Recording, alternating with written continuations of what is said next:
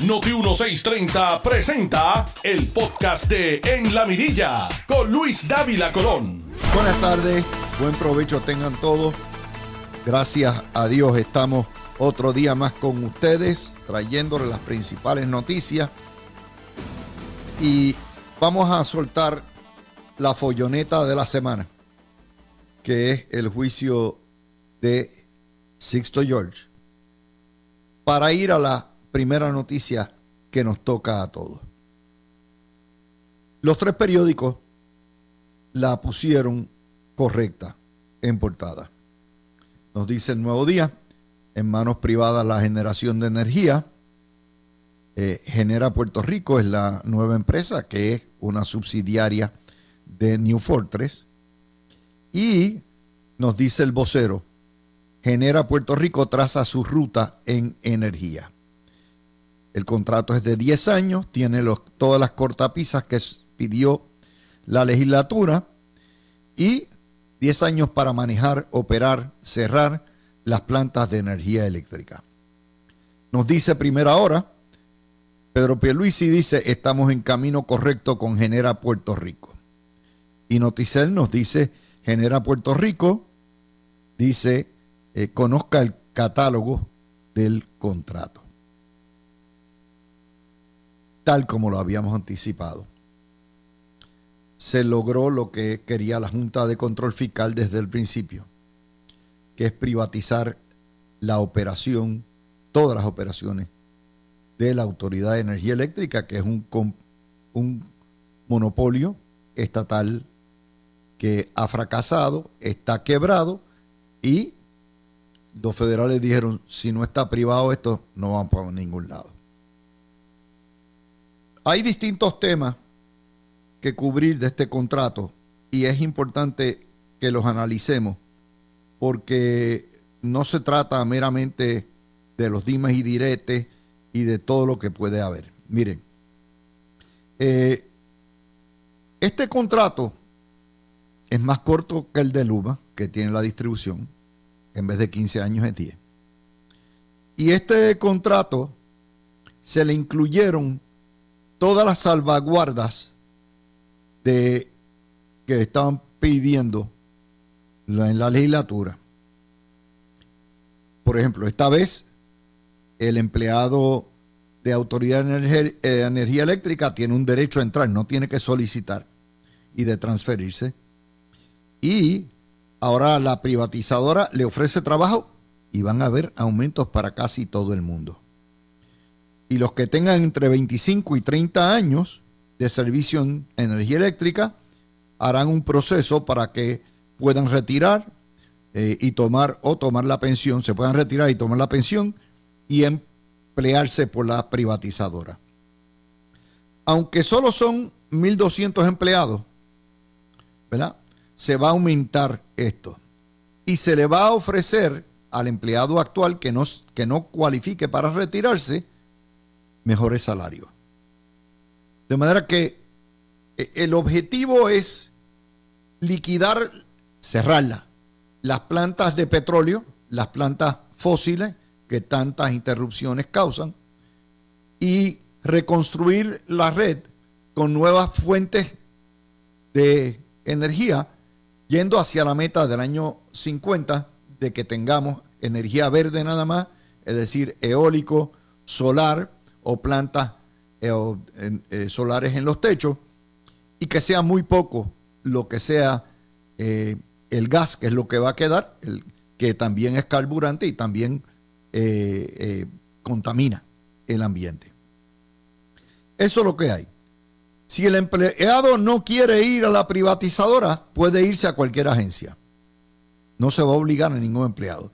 Lo que pasa es que contrario a Luma, donde Luma decidía quién entraba y quién salía, aquí el empleado que quiera trasladarse, de, o sea, a la nueva empresa, lo va a poder hacer el tiempo de transición, en vez de ser casi meses, casi fue un año con Luma, aquí va a ser de tres meses.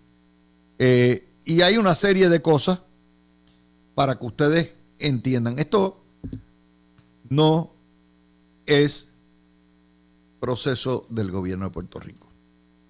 Esto está eh, impuestos por el gobierno federal, por la Junta de Control Fiscal, por la Secretaría de Energía, por todo eso. Y uno de los grandes cambios que va a pasar en Puerto Rico con los 12 mil millones de dólares que lleguen en fondos federales es que de reconstrucción es que poco a poco tenemos que salir y cerrar los dinosaurios de petróleo y el gas que es también, como le decía, contaminante, va a irse bajando, aunque New Fortress trabaja mayormente como suplidor o distribuidor de gas. Eh, esto en esencia representa la muerte de Lautier como los conocemos. No es lo mismo ser una unión en el sector privado que ser una unión extorsionando políticos a diestra y siniestra. Y lo otro, el cartel del petróleo. Vamos a ir a una etapa de transición que puede tener unos 20, 25 años de gas licuado. Y la segunda, ¿verdad? Y lo, esas plantas viejas se van a sustituir por fuentes renovables, mayormente las fincas de placas solares. Y la combinación del gas es algo interesante porque hoy eh, el presidente de la nueva empresa, Brandon McElmurray, señala que van a usar hidrógeno. Usted dice, ¿cómo, cómo van a usar hidrógeno? Eh, bueno, en este momento, obviamente, meterle hidrógeno puro no es tan capacitada. Pero sí hay una nota que tiró Axios anoche sobre Estados Unidos, que obviamente aplica a Puerto Rico, que yo quiero compartir con ustedes. Hay una generadora, una nueva ciencia, una nueva tecnología en todo lo que es producción de energía eléctrica, donde las generadoras están utilizando, produciendo electricidad no solamente con gas natural, que nuevamente contamina tanto, sino que lo están combinando con hidrógeno verde, lo que se llama, para amortiguar o bajar considerablemente la huella de carbono. La firma que está al frente de todo esto se llama Enbridge en Estados Unidos y lo que hace es que se produce un proceso de electrolisis donde el hidrógeno, el agua, se divide, el H2O, pues se divide entre hidrógeno y oxígeno y ese proceso rompe la molécula del agua y le da el hidrógeno.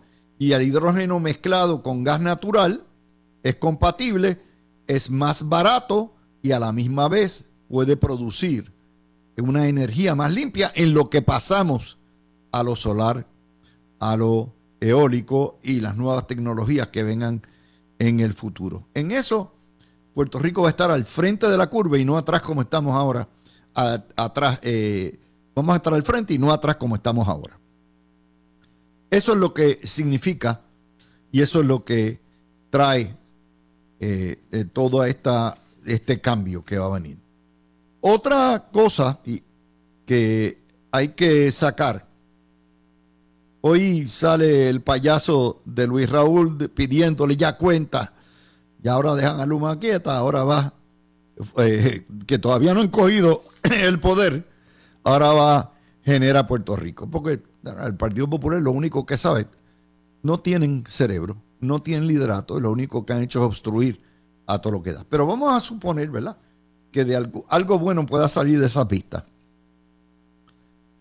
Yo los dirijo a todos para que vayan hoy a la primera plana del Orlando Sentinel, porque es algo de los excesos que pueden ocurrir cuando usted le entrega a entidades privadas el monopolio generador. Yo no sé si en la, la ley de energía, si en estos contratos hay una cláusula que impida que las entidades o los contratantes, en este caso Luma o Genera, puedan meterse en política, cabildear, contratar este, empresas de relaciones públicas para hacer ataques políticos, porque eso es exactamente lo que pasó en Florida. Y el titular de Orlando Sentinel hoy es que renunció el presidente de una de las compañías que da electricidad en Florida, FPL, Florida Light and Power, eh, Power and Light, porque esa compañía contrató firmas de relaciones públicas y daba dinero por abajo de la mesa a comités de acción política para que castigaran a los políticos que la fiscalizaran. Esa cláusula hay que ponerla tarde o temprano o legislarla en Puerto Rico. O sea, el sector privado es bueno, pero el sector privado que tiene y que goza de una franquicia gubernamental con fondos esencialmente gubernamentales, tiene que abstenerse de hacer política. Ese es el problema con las viejas 936. ¿Se acuerdan la Prusa, Puerto Rico Foundation, que se dedicaron 20 años a hablar pestes de Puerto Rico, a utilizar cabilderos y a dar campañas políticas? Y a pesar de tener una exención contributiva una exención contributiva de todo el pueblo de Puerto Rico, impidieron que Puerto Rico fuera Estado o se moviera hacia la estadidad. Bueno, pues a esta gente hay que meterle esa tranquilla si no la hay. A mí me gusta traer cosas nuevas en estos programas que no se han escuchado y empato, como les dije, la historia de Axios de ayer, de cómo entran el hidrógeno en toda esta nueva ciencia de generación y lo que está pasando en Florida, donde el sector privado es el que se encarga de las plantas, y ahí está la situación. La cuestión es que esto liquida completamente a, hace una irrelevancia. Claro, la prensa siempre va a ir a donde Jaramillo, porque es una prensa socialista, y lo hemos visto, va siempre a hablar, tiene la misma gente, la misma cosa, no plantean lo otro. Pero esto, el interés de Puerto Rico, como dice el gobernador, está mejor eh, en manos privadas que corran esto que en manos de Lautier o de los políticos de turno. Es un paso de avance. Lo que sí le vamos a decir es que esto nos va a bajar la factura inmediatamente, porque la factura va a depender en gran medida de lo, el ajuste que haga la Junta de Control Fiscal cuando termine de negociar con los bonistas y los acreedores de energía eléctrica y tiene que separar una cantidad de dinero en el kilovatio hora, que es lo que usted pide, es lo que usted gasta, y le va a meter tres, cuatro chavos más, lo que sea, para pagar la deuda. Y quien lo determina eso son los federales. No, aquí los criollitos no tienen nada. La prensa puertorriqueña, que es obviamente una de las instituciones más puercas que hay en el mundo como institución de prensa, como el cuarto poder, ¿no? Lo que le interesa es si van a poner a José Ortiz, si lo van a usar de consultor. José Ortiz es, uno de los ingenieros que más sabe de todo este tipo de cosas. Corrió acueductos, corrió energía eléctrica. Y en su vida tiene un récord excelente, nunca ha cometido delito, no ha cometido infracción, eh, lo que es infracción eh, ética, pero la prensa lo odia porque es estadista. Y como la prensa lo odia, pues hay que carpetearlo. Es una prensa que está, oiga, todos los días se mete más cuchillos ellos mismos. Ellos no se dan cuenta, ellos se dan premio. Pero todos los días son el hazme reír de Puerto Rico. Esta nota, como les digo, es importante por lo que, le, por lo que se pueda sacar. Otra nota que hay que reseñar, el presidente del Banco Popular nos informa Ignacio Álvarez, primero, que el banco el año pasado hizo de ganancias 1.100 millones de billetes. 1.100 millones de billetes. Lo que quiere decir que las cosas están buenas. Ignacio Álvarez, que es un hombre muy bien preparado y entiende y comprende y tiene los mejores asesores económicos, dice, yo no creo que la recesión venga a Puerto Rico porque hay falta de empleo y las cosas van para adelante, hay billones entrando en la economía, muy bien. En un sistema capitalista, los bancos están ahí, no como hermanitas de la caridad, están ahí precisamente para hacer billetes para su gente. Esa es una nota. La segunda nota que hoy tenemos, y les empaté las dos noticias de Axios y de el Orlando Sentinel sobre energía, es como la prensa lo pone, ¿verdad? Que es los titulares. En manos privadas la generación de energía. Es el día. El nuevo día genera Puerto Rico, traza su ruta de energía. Y primera hora, Pierluisi, estamos en el camino correcto. Esta historia, los únicos que todavía no salen de Jaramillo y que es el experto son los telediarios. Los telediarios andan en la luna de Valencia con eso. Tengo que señalarles también otra nota, esta vez sale en Metro. Eh, ¿Qué es lo que le digo? Los políticos son la changa. Eddie Charbonnier quiere que se permita deducir el 100% de los gastos médicos, escuela de los niños y préstamos estudiantiles para aliviar la carga contributiva, porque la Cámara va a, ir a examinar baja contributiva. Mire, compay, deje la vaina. Deje la vaina. Vamos, si usted de verdad quiere bajar contribuciones, baje las tasas. Si usted de verdad quiere bajar contribuciones, elimine, elimine el impuesto del inventario. Si usted dicha el Bonier quiere de verdad ayudar a la gente, baje el IBU por mitad. Déjese esta vaina de que primero en Puerto Rico la mayoría de los gastos son mayores de 65 años médicos y los cubre Medicare, Medicaid. Los préstamos estudiantiles son préstamos privados. Y de hecho están en ascua porque después que hizo la rebaja el presidente Biden, lo han impugnado en corte porque es un asunto presupuestario que le compete al Congreso y no al Ejecutivo. Y así que eso está paralizado en corte completamente. Pero es la, es la actitud, no hemos aprendido nada. No hemos aprendido nada de la quiebra. Vamos a ir al otro tema. Este es bueno. La San Sebastián dejó 50 millones de dólares en movimiento económico.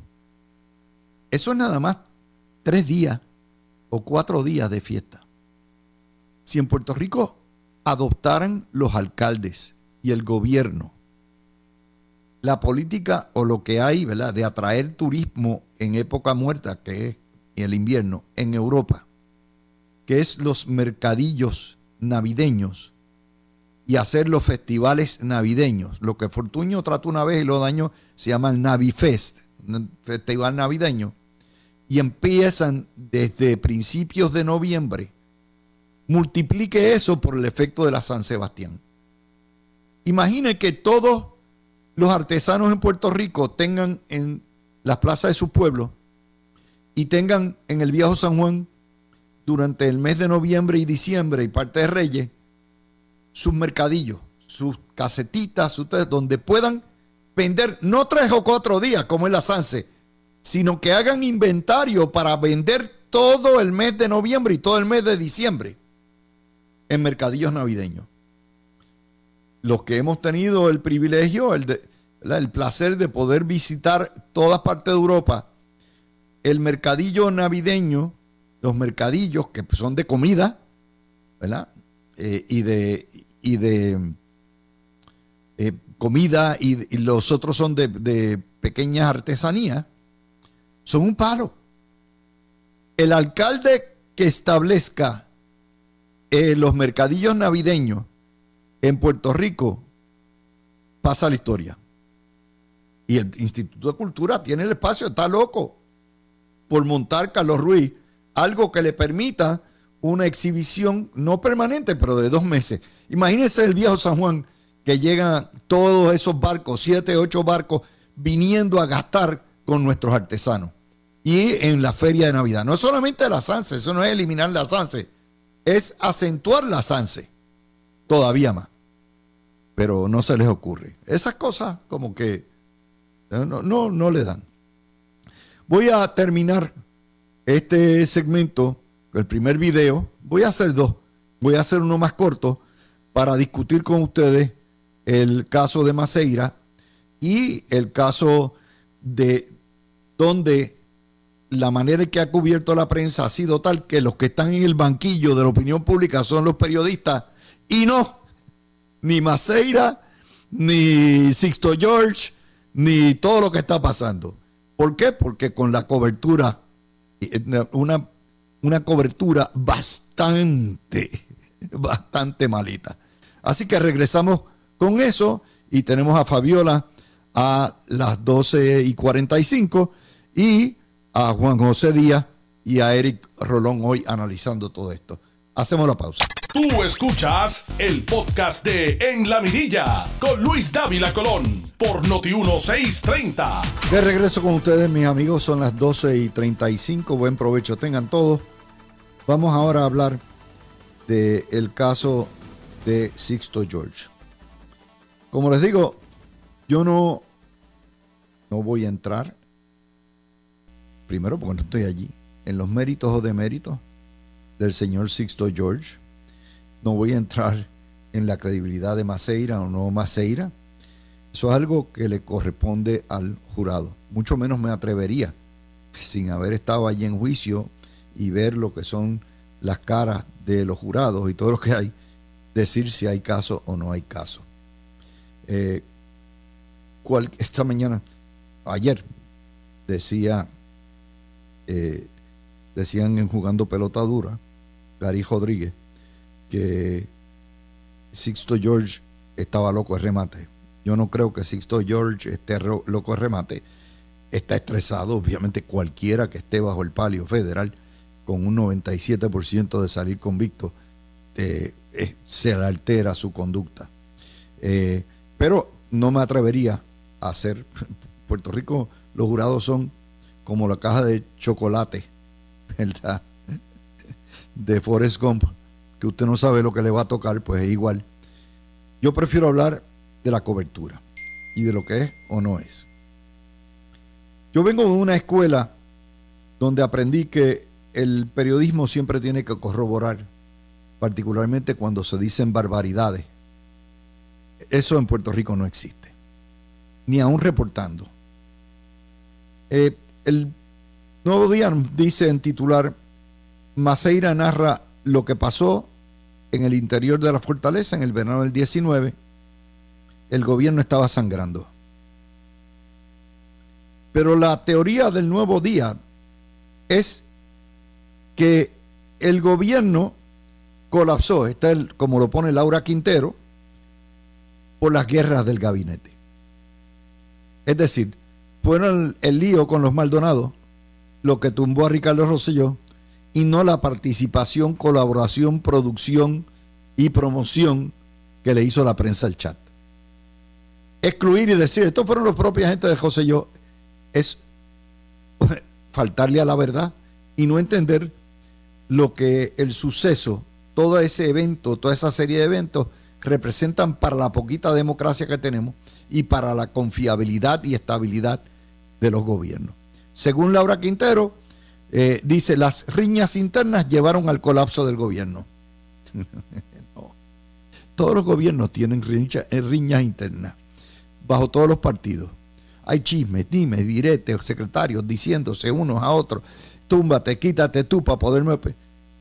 Y en la historia de 70 años del Estado Libre Asociado, nunca, nunca las riñas internas habían tumbado un gobierno. En este caso sí hubo riñas internas. El origen, el sujeto y el predicado del inicio de todo es la guerra con Raúl Maldonado, que tenía la Secretaría de Hacienda entonces, y el chisme, la falta de manejo adecuado por parte del gobierno Rosselló sobre la situación, que se convierte aquella bolita en una bola de, eh, de nieve. Así que, pero decir que las riñas internas, la que produjeron el colapso, es tratar de ocultar la verdad, que es que sin la prensa, sin el rol de una prensa exagerada, sin esa vorágine que crearon, fabricaron una indignación social sobre una porquería de chat, no hubiera habido golpe de Estado ni cambio de administración. Eh, dice que Sixto le dijo a Maceira que Raúl quería 300 mil en efectivo cheque. Bueno, pues eso, las transcripciones y las lo que es la, la, la grabación lo dirá y el jurado lo dirá en su momento. Metro pone, Sixto George dice estar ofendido con los cuatro embustes de Maceira. Bueno, pues prácticamente Metro al portadear y poner eso como titular está endosando, está dándole credibilidad instantánea a Sixto George cuando sale y hace las expresiones. Obviamente es ¿verdad? una criatura herida, porque obviamente esto lo, y, va a reaccionar emocionalmente. Dice que Sixto te, eh, testificará para revelar su verdad.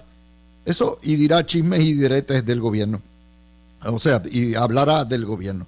Sí, eh, generalmente nadie, el peor testigo es uno. Eh, por eso la gente no se sienta, los acusados no se sientan a testificar, salvo que sea inminente eh, y necesario.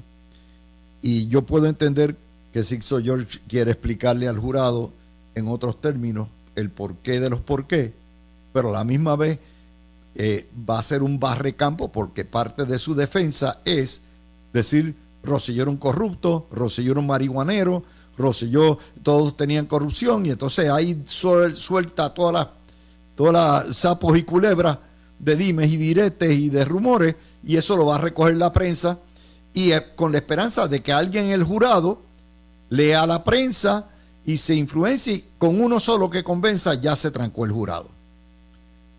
el, lío, no me acuerdo si fue Metro o el vocero, ponen el lío de la marihuana. ¿Qué lío de la marihuana? No ha habido ningún lío.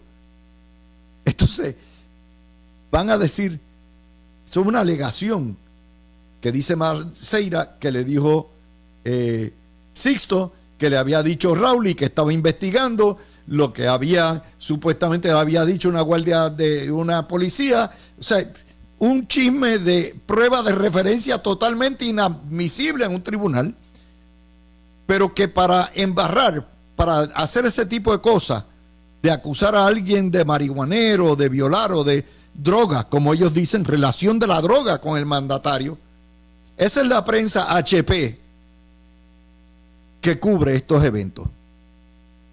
Una cosa es decir lo que dijo Maceira, que dijo Rauli, y otra cosa es no corroborarlo. Y peor aún, comentar el silencio de Maceira, que era secretario, era director de puertos y le cayó este papa, este lío en los últimos días que estuvo asistiendo a Rosselló.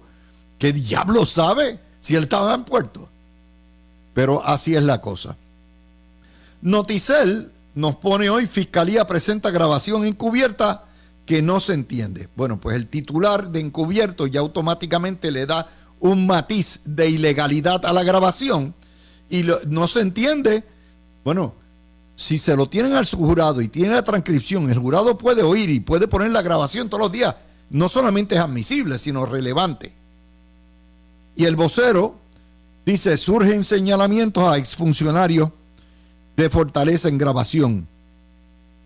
Eh, y ahí ponen, ¿dónde está el delito? Dice Sixto George. Y sale, esta es la historia de Pedro Menéndez Sanabria, que como Laura Quintero eh, le da el beneficio de la duda a Sixto George. Y salpicadas múltiples figuras por posibles entregas de marihuana. No hay nada de eso. Pero nuevamente, ¿por qué? Porque la estrategia de Sixto George es poner en el banquillo a la administración de Rosselló y decir, no, no, yo lo traté de salvar. Y esto no era... Básicamente eso es lo que es. Créanme, estas estrategias mediáticas funcionan, le funcionó al caníbal. Funcionan, pero hay que saber de medio. Por eso que yo digo, Sixto George no está loco para nada. Sixto George sabe lo que está haciendo. Ah, si es contraproducente, eso es su problema, ¿verdad? Pero cuando usted está ante un foro donde el 97% de las posibilidades son que salga en salchichao, usted tira lo que tiene por la de eso. Y obviamente el sentarse a testificar en el estado emocional alterado que está Sixto George es un error garrafal. Pero ahí está, se pone al contrainterrogatorio, se pone a salida emocional, se pone a que el juez no le permita montar un circo. Todo eso, porque la prensa va a recoger lo que diga Sixto George de chisme y entonces va a convertir un juicio que es sobre un alegado soborno, ¿verdad? En un juicio sobre al, a la administración que tumbaron. Esa es la situación. Vamos a ir sobre este tema en la próxima hora eh, y vamos a hablar esencialmente de, lo, de otras cosas con eh, Fabiola Blondet, que la ya vamos a tener en línea. Denise hoy estaba indispuesta, de manera que no tenemos a Denise Lebron, que siempre coopera con nosotros. Cierro el video, váyanse a notiuno.com y ahí estamos. Eh, bueno, estoy por ahí. Fabiola. Saludos, Luis. Saludos. Hola, Fabiola. Eh, vamos a hablar un poquitito eh, qué se oye, cómo se oye este caso allá por la Sultana del Oeste, que por cierto están insoportables porque ganaron el campeonato de béisbol. Qué linda la temporada. Adelante. bueno, pero, pero qué tema más bueno me trae. Lo del campeonato, mira, súper felices. Estamos, obviamente, este, hacía falta traer esa alegría para acá, para Mayagüez. Y, y yo tuve la oportunidad también de, algunos juegos los vi por televisión, uno de ellos estuve presencial, que fue el último, y me lo gocé todito. Estuvo buenísimo, así que estamos todavía de celebración.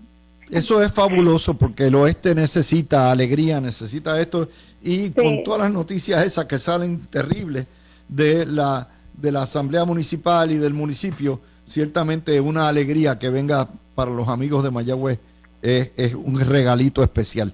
Vamos a ir cómo, cómo se oye, qué estás oyendo en términos del caso de Sixto George por allá.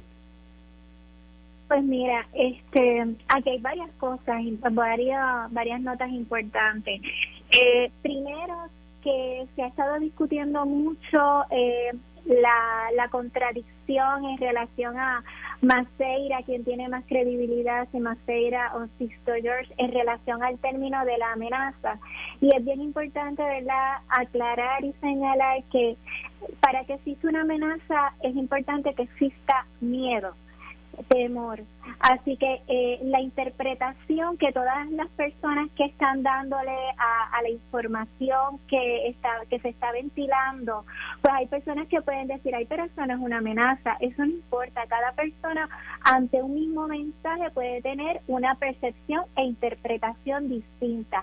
En el caso de Maceira, yo sí le creo que se sintiera amenazado porque, bueno, para empezar, Sisto George es una persona que tenía alta influencia en los medios de comunicación y ya él está ventilando, entre comillas, para el bienestar del gobernador una información que pudiera provocar una crisis en aquel momento. Así que, y no solo por la información de, lo del chat, sino también por otra información que él le, le, dejó saber en su relación a cuando trabajaba en los puertos. Por tal razón, eh, era normal que se sintiera amenazado porque alguien de los medios le está diciendo que tiene conocimiento sobre algo que le puede afectar.